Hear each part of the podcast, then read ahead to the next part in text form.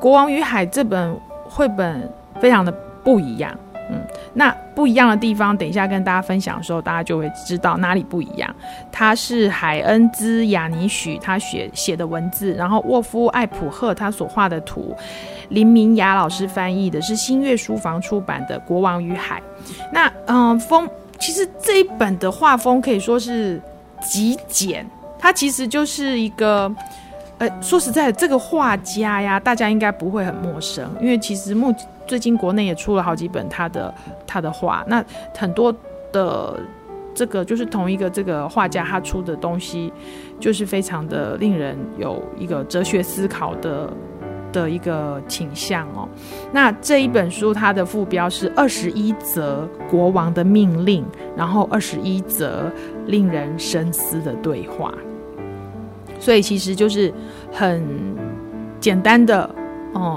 笔触，颜色也非常大地色，所以看起来是很舒服的。所以里面有好几篇的题目，譬如说是国王与猫啊，然后国王和影子啦，国王和书啊，国王和渔网啊，那国王跟幽灵啊他们的对话。那譬如说里面有一篇国王跟影子的对话，国王跟影子说：“你为什么老跟着我？”那影子就说：“为了要让你不要动歪脑筋啊，还要你别忘了，所有的事情都有两面。”国王就回答：“我怎么可能会忘记呀？”这时候国王惊讶地发现，在阳光底下，他小小的王冠竟然有巨大的影子。这篇就讲完了，然后你就可以想很多很多的事情。为什么小小的王冠竟然会有这么大的黑影呢？它在暗喻着什么？可能你说啊，这种东西啊，好政治哦，孩子可能听不懂。其实没有关系啊，有的时候我们跟孩子分享一本书，并不是要他马上懂什么东西，但是他看到这个画面，他就印象很深刻。小小的王冠有大大的影子，搞不好过几年孩子长大了，有一天他看了一个政治的事件，或者是历史的一个记录，他就想起了这个画面小小的王冠有大大的影子，孩子就会有一点点那种，你知道那种叫顿悟的时刻，这是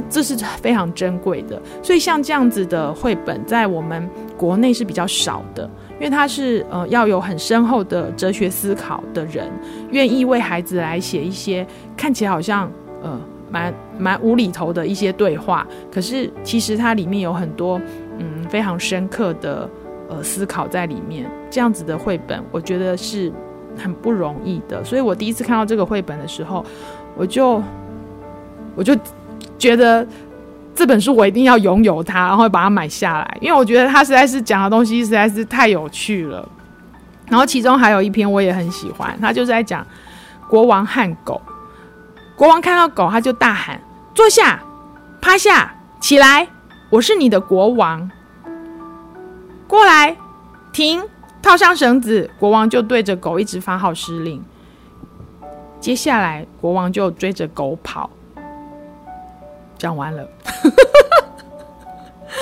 我觉得这一篇也非常的有趣啊，因为你可能会觉得说这有什么好讲的，那小狗本来就是不一定会听你那个啊，那你可是就是国王很好玩啊，他就是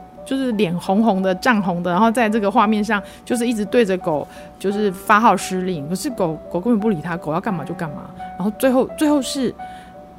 谁追着狗跑呢？然后为什么国王要追着狗跑啊？你可能会说这就是常态啊，有什么好说的？可是大家仔细想想自己的亲子关系，有的时候讲到这个就真的很讽刺。有的时候你以为你要控制孩子可是有的时候往往是孩子他有自己的世界，自己的天空，他想要去发挥发展。